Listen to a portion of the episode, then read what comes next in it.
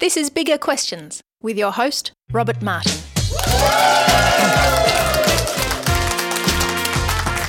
Welcome to Bigger Questions. Today's show recorded live at Mudgeeraba Uniting Church on the Gold Coast. Today's big question why fair trade? We asked this question today to John Martin.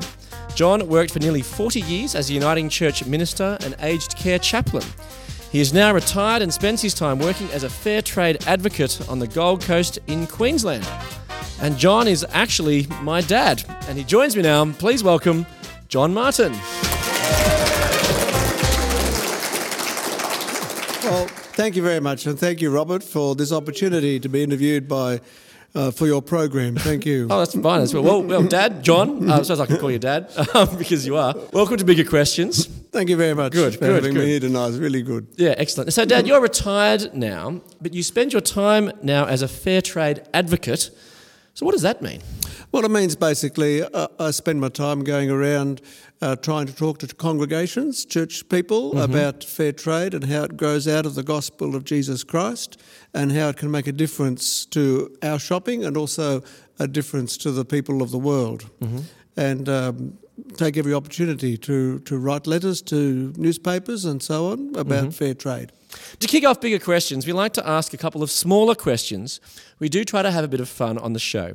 And today we're talking with John Martin, who happens to be my dad, about fair trade. Now, as so, Dad, there's someone who is a fair trade advocate and one who enjoys a good cup of coffee. Our smaller questions to you today are how much do you know about the global coffee industry?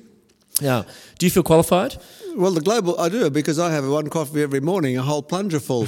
and I only have one. So, how how many glasses, how many cup mugs is that? About, about between two and three. Okay, right, for, for your one cup a day. one cup a day. Yeah. Okay, there's two questions in our smaller questions, um, and we'll see how you go. Question one Approximately how many cups of coffee are consumed in the world every day? And I'll accept your answer to the nearest billion. I suppose two or three billion. Yeah, okay. You said the nearest billion. That's right, yeah, yeah. Do you want to narrow it down? Which one? Two. Two billion. And that, yeah, actually, that's correct. Yes, it's it's 2.25 billion. Yeah. so that works out to be about 820 billion cups of coffee consumed each year. That's a lot of that's a lot of caffeine. It is a lot of coffee. Yes, that's right. Yeah, and you help that. I do my bit. I do my bit. You sound like you do. Okay, question two. How many farmers produce the world's coffee? I'll answer. I accept your answer probably to the nearest 10 million. 30, 30 million? Well, that'll, I think we'll give that. The answer is actually 25 million. So, um, yes, there's. oh, well, why not?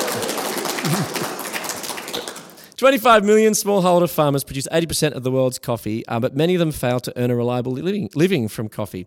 So, congratulations, Dad. Out of our smaller questions, you got two out of two of our smaller questions right. Another round of applause. So, Dad, coffee is very popular, produced by a large number of small producers. So, what impact does this have on the coffee producers themselves? Well, the coffee for producer, for them, it's their livelihood. Yeah. And uh, if they make money out of uh, growing the coffee, if they can cover their costs and make a surplus to feed their families and clothe their families and send their children to school, then they're doing all right. If they don't, if the world coffee price falls and uh, they don't receive a proper return for their coffee, well, they become impoverished They're vulnerable. and th- and they're very much exposed to, to poverty. And so, um, what fair trade does is it guarantees a, a minimum wage for the coffee producers. So that they get a guaranteed minimum wage, even if the world price falls, they get a minimum price for the coffee that they produce. That's right. Yep. So, why is that needed then? Is it to offset this volatility in the world coffee price? I mean, it's the same in every industry. Um, if, if you're mining for iron ore in Australia and the price of iron ore falls down, uh, drops a bit, you don't pay the workers less. The workers still get paid their normal wage for the work they do. And so it's the same with the coffee market. Um, fair trade, certified coffee, uh, pays the workers, the, the farmers, the people who produce it, uh, a minimum guaranteed wage. So, this is why fair trade is needed, do you think, for certainly for coffee producers? It is because because otherwise corporations that are marketing coffee will want to make as much money as they can out of it. And it's not just coffee, of course, it's other products like tea and chocolate, and some of the other essentials of life uh, for, many, for many people. And they're the ones that are readily available in supermarkets here in Australia. Yeah, yeah. So, what then distinguishes fair trade from other initiatives which are designed to help the poor? Well, it guarantees the price. It also uh, ensures uh, safe working conditions for people in an environmentally sustainable way. Uh, no child labour is involved where fair trade mark is involved, and uh, there's sustainability in that uh, a, a premium is paid, a fair trade premium is paid to the community so that the people benefit. They can uh, build schools or hospitals or water supplies. And with a fair trade mark, it's the people themselves that make that decision, not a corporation that makes the decision for them. Mm, so they get some extra money in their communities for whatever community development project they'd like Yes, to that's right. allocate it to. Okay. So now the Harvester judgment in Australia was a landmark industrial relations case where a minimum wage was established. The judgment determined that the minimum wage should be a fair and reasonable wages for an unskilled male worker that was sufficient for a human being in a civilized community to support a wife and three children in frugal comfort. So, is that something along the lines of what fair trade is trying to achieve? A bit like a minimum wage on a global scale? It is, so that people can live. Uh, The, the quaint wording of 100 years ago was frugal comfort. And, uh, and, and of course, there was one wage earner in the family in those days. And uh, the minimum was probably less than we would expect today. Yeah. But uh, Probably didn't give it too much smashed avocado for that. no, it, it was a landmark decision. And of course, in Australia, we've followed that on with the basic wage and the minimum wage that we have today. And yet, we experience all the time companies here in Australia who want to try and undercut those wages. If people come from another country, they don't speak English as a first language, they don't understand the laws very well, they're vulnerable to being taken advantage of here in, a, in this, this country where we hmm. have these rules. So if it's bad here, imagine what it must be like in some of the countries where they don't have these uh, principles as part of their government. Mm, And you have lots of vulnerable people who, who are looking for a living, I suppose. Yes, that's right. Yeah, yeah. Now, Fairtrade now certifies many billions of dollars worth of goods across the world. Maybe take us back to the start. How did Fairtrade begin?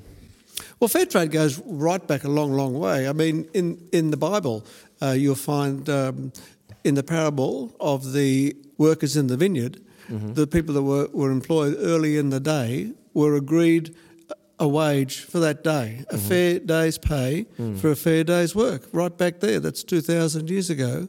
And uh, both Paul and Jesus at one point say that a labourer is worthy of their pay. And so uh, it goes right back into biblical times. Yeah. And uh, in, in recent history, a hundred or so years ago, George Cadbury, who gave his name, of course, to the famous brand of chocolate, One of life's essentials. was one of life's essentials, was horrified to learn that his workers in Africa were being treated virtually as slaves. And George Cadbury was a, was a Christian, he was a Quaker, and he uh, built very fine village for his workers at Bournemouth in England and looked after them.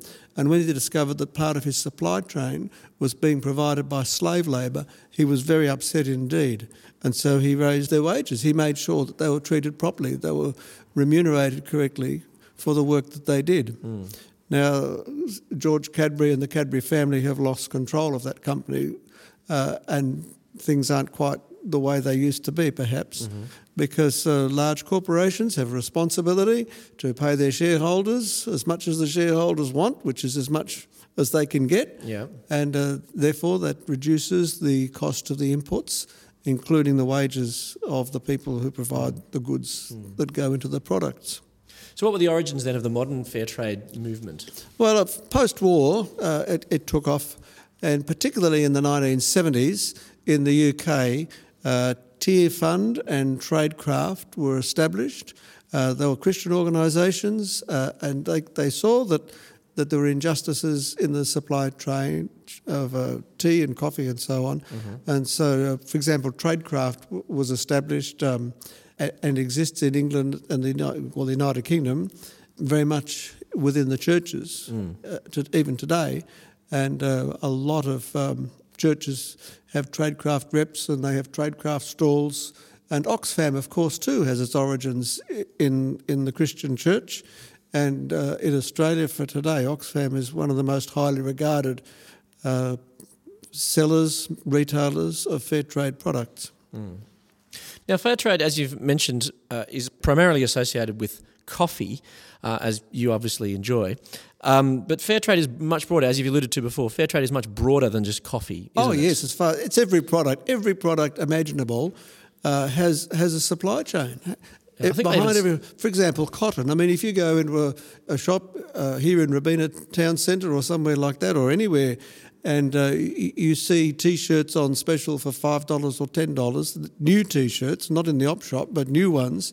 You think, well, how much did the workers get who produced the cof- cotton that goes into these products? So it's in cotton products, and in fact, there are some countries in the world who are deliberately keeping the the wages of their workers low so that they, as a country, can maximise their profits from the sale of coffee, uh, cotton, I mean.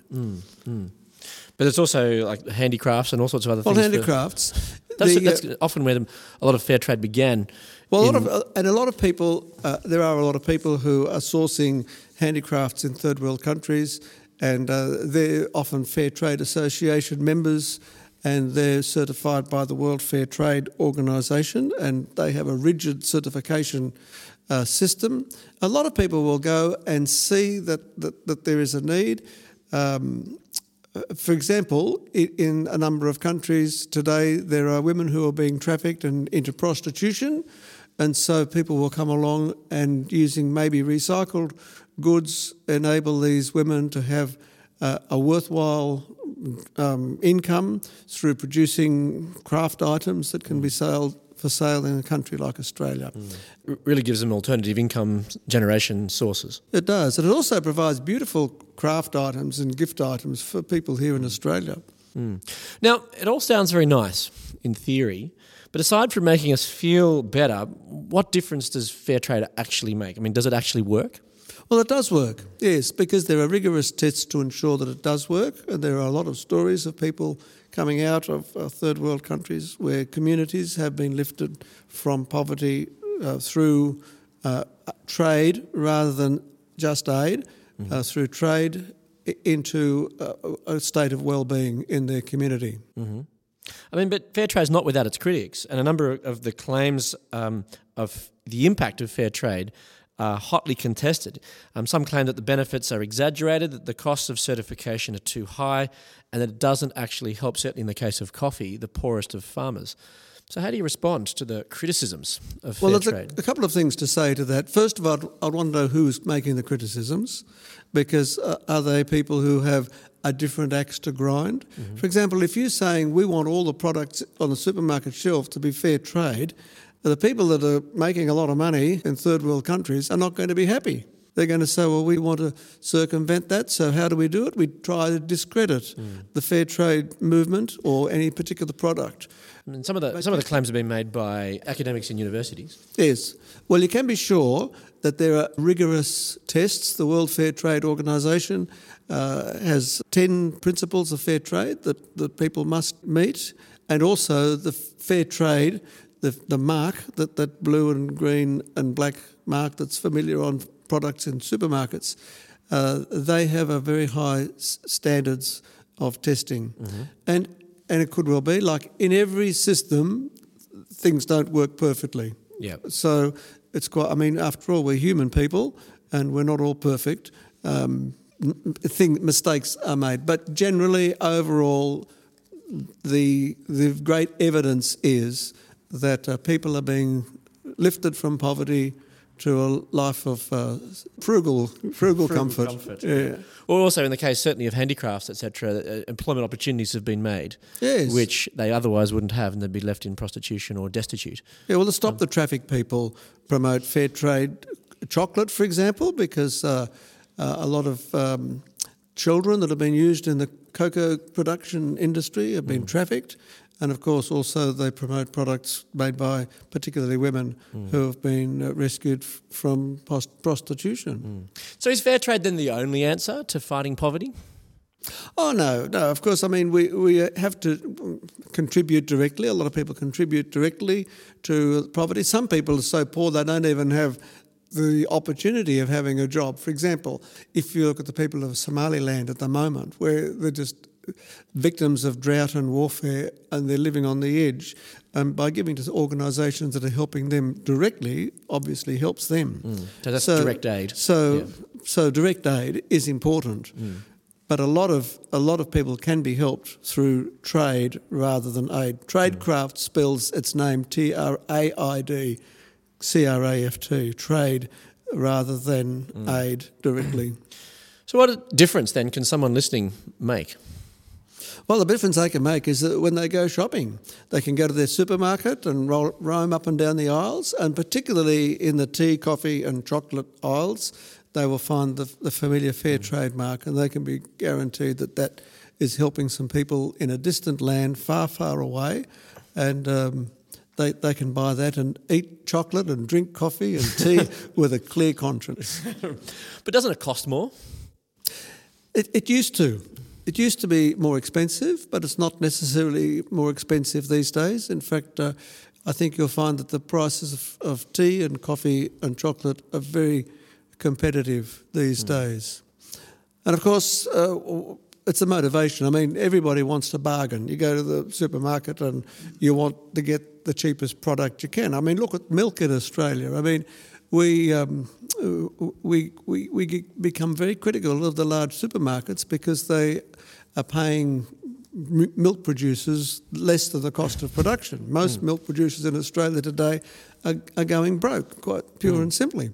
But when you think about it, there are alternatives in the supermarket. You don't have to buy The cheapest milk. the cheapest milk. You can buy, uh, and if you do a little research, you'll find out which local dairy near you is uh, owned, owned by the, the farmers, and the farmers receive a fair return. So it happens in this country, and, it, and it can happen by discerning. Um, with uh, those other products like tea, coffee, and chocolate. Mm, So it's the same principle in, in the local dairy industry. Same in some, principle, Some ways, just yeah. getting people getting paid. Their, I suppose a frugal comfort, perhaps. That's Frugal comfort. yeah. Well, the poor old farmers aren't living in comfort at all. No. More than frugal. So, then what got you interested in fair trade in the first place? Well, I suppose it's an interesting thing because way back in the early 1980s, the World Development Tea Cooperative in Australia uh, were marketing a tea that they called broken orange pekoe in woven baskets. And uh, we were in a rural town at the time and we got hold of some of these and started selling them amongst the people of the church, believing that uh, they by buying that tea, they were helping the people who produced it. And um, when we went to England to live as a family in the mid 1980s, um, my wife, Nolene, your mother, uh, found a Traidcraft catalogue, came into our home one day.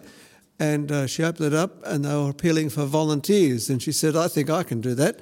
And our life changed from that day. I remember it quite clearly. Yes, So, We, so uh, tell, us- tell, tell uh, people listening what how did our lives change? Well, we, uh, Nolene became a, a Traidcraft rep in Shropshire. She was the only one of two in the whole of the county of Shropshire in England. And she'd go around talking to groups about fair trade and taking these products with her and selling them. And uh, often we'd go off as a family to these functions as well. And we had a little tiny car, mini metro car, and the five of us would squeeze in there. It was only a two door car, too. So we put you people in the back and then load you up with, with fair trade products in boxes. All the light ones, the baskets and the uh, and things like that. We didn't put the Didn't heavy like ones fair like trade the, at the time the for us honey at and the the time. sugar. It was child child labour. I know. and then we came back to Australia and discovered that there was very little in the way of fair trade here in Australia. But in more recent years, it's it's grown, and we've been pleased to see that. And uh, Nolene was very much part of uh, of, of establishing some fair trade festivals uh, in in New South Wales. Mm, mm. Yes, it was certainly a, almost a family affair It was for us as growing up. Yeah. I remember I have lots of memories of But apart from the, selling the, things. the motivation for it comes from a reading of the Bible and an understanding of the Christian faith. Yeah. Because uh, Christians believe that, that Jesus died on the cross for them and he rose again for them and we're saved from our sins. But there's a response that's involved with that, Mm-hmm. and it's an ethical response. And uh, there's ethical responses in the way we live our lives in, in our community, but it's also ethical responses on a global scale. And I think uh, we can read the Bible in a number of places and find that uh, there is a bias towards the poor. And um, So this is a strong motivation for you in your passion for fair trade. Yes, very much so. There are about 2,000 passages in the Bible where the poor are referred to, and the widows and the orphans uh, are treated fairly in the people of Israel. Even the, even the story of the people of Israel themselves, released from slavery. God hears their cries in slavery, and He wants them to be free from slavery, where, which is the extreme form of unfair trade, of course, where the person is hmm. totally enslaved. Hmm. Hmm. Today's big question is why fair trade? And perhaps, well, maybe perhaps unsurprisingly, or perhaps surprisingly, the Bible offers perspectives on this question. In the New Testament book of James, written almost as a form of wisdom literature or good advice for living life well, James writes some strong words to the rich in chapter 5. He says, Now listen, you rich people, weep and wail because of the misery that is coming on you. Your wealth has rotted, and moths have eaten your clothes. So, Dad, John, um, is James saying that it's bad to be rich? Well, I- I don't think it's saying it's bad to be rich. I think it's saying bad to be rich if you're not considering other people as well. But then Matthew, at the beginning of Matthew's Gospel, where John the Baptist was talking to the people, and uh, they said, Well, what are we supposed to do? And he said, Well, those who have got two garments, give one to the poor. And he told the soldiers not to be to be happy with their wages and not to expect anything more. So right there at the beginning of John the Baptist's ministry, as Jesus is being being baptized, is that social dimension of sharing. And um, I mean, I've got more than one coat and one shirt and all those sorts of things, and I suppose most people in Australia have, and yet. Uh, we still have that responsibility to ensure that others uh, don't go without. So, as you've sort of mentioned, so compared to the rest of the world, we in Australia are very wealthy. So, these words apply to us. Well, they do apply to us if, if we don't take notice of those who are impoverished, because James goes on to say, Listen, the wages of the labourers who mowed your fields, which you kept back by fraud, cry out, and the cries of the harvesters have reached the ears of the Lord of hosts. James has been critical of people who are, are doing the harvest, but their wages are being withheld. Mm-hmm. And those voices of those people have been heard by God, not mm. just by a trade union or anything like that, but by God mm, Himself. Mm. And that is what is condemning the wealthy people. I think it's fine to be wealthy. Some of the wealthiest people in the world have also been the most generous people. I mean, that passage in James um, 5 4 uh, talks about the wages that have been failed to pay. So, you see that there's a connection there with the principles of fair trade? Very much so, yes. Paying a fair wage for the work that somebody does. And that's very clear. The wages of the labourers who mow the, the fields are being withheld, kept back. So, there's an issue of, of justice here or fairness? Very much so. Justice, fairness, and equal sharing of the good things that God has given to us. So, isn't the principle harder to recognise in our culture because the supply chain is often invisible to us? In the ancient world, you could have seen the harvesters who um, provided your food, but for us, that is invisible. We just see a product and a price. So, is this a problem, or, and is this something that fair trade is trying to overcome? Well, it is because when we go shopping, we're, we're blind. We go up and down the, the aisles, but we don't see the people behind the products. We don't know. I mean, you think of how many thousands of products you walk past as you walk up and down supermarket aisles, and you think of the people behind those products, the people that did the work to ma- manufacture those products. And you ask questions like, well, how were they treated? Were they given a fair wage? Did they work under healthy conditions? Was it in an environmentally sustainable way? Well, we just don't know, do we? We don't know. And that's where the fair trade mark comes in, because that you do know. And so if you're choosing between one coffee and another, and uh, and the price is similar and the taste is similar, then uh, the, the fair trade one can be sure that, that the people behind it received a fair wage for the work that they did.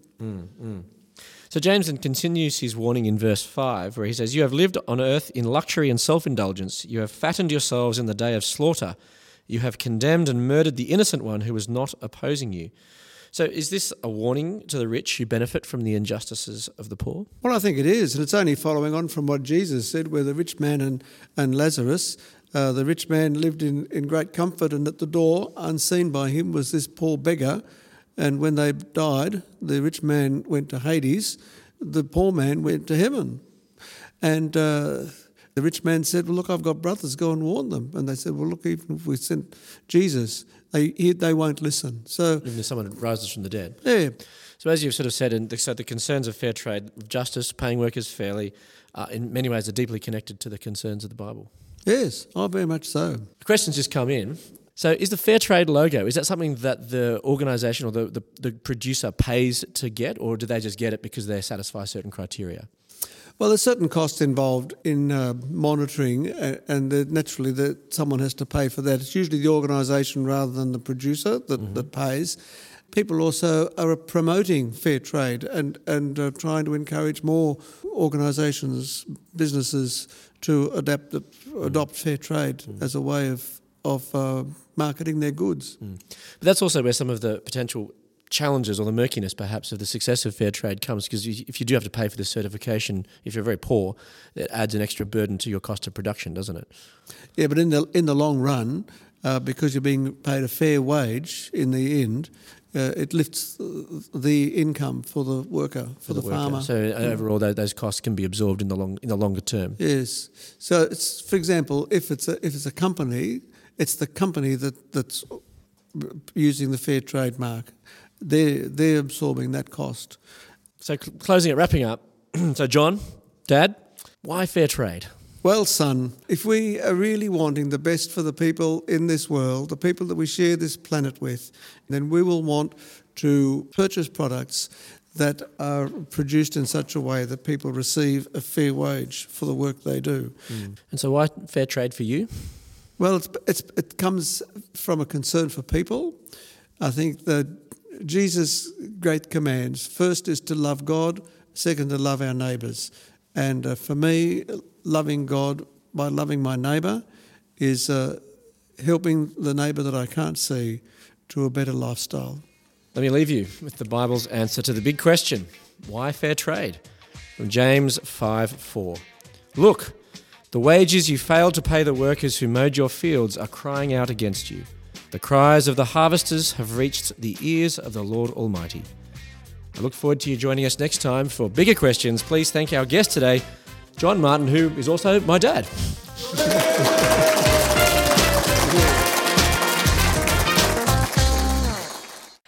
Enjoy bigger questions?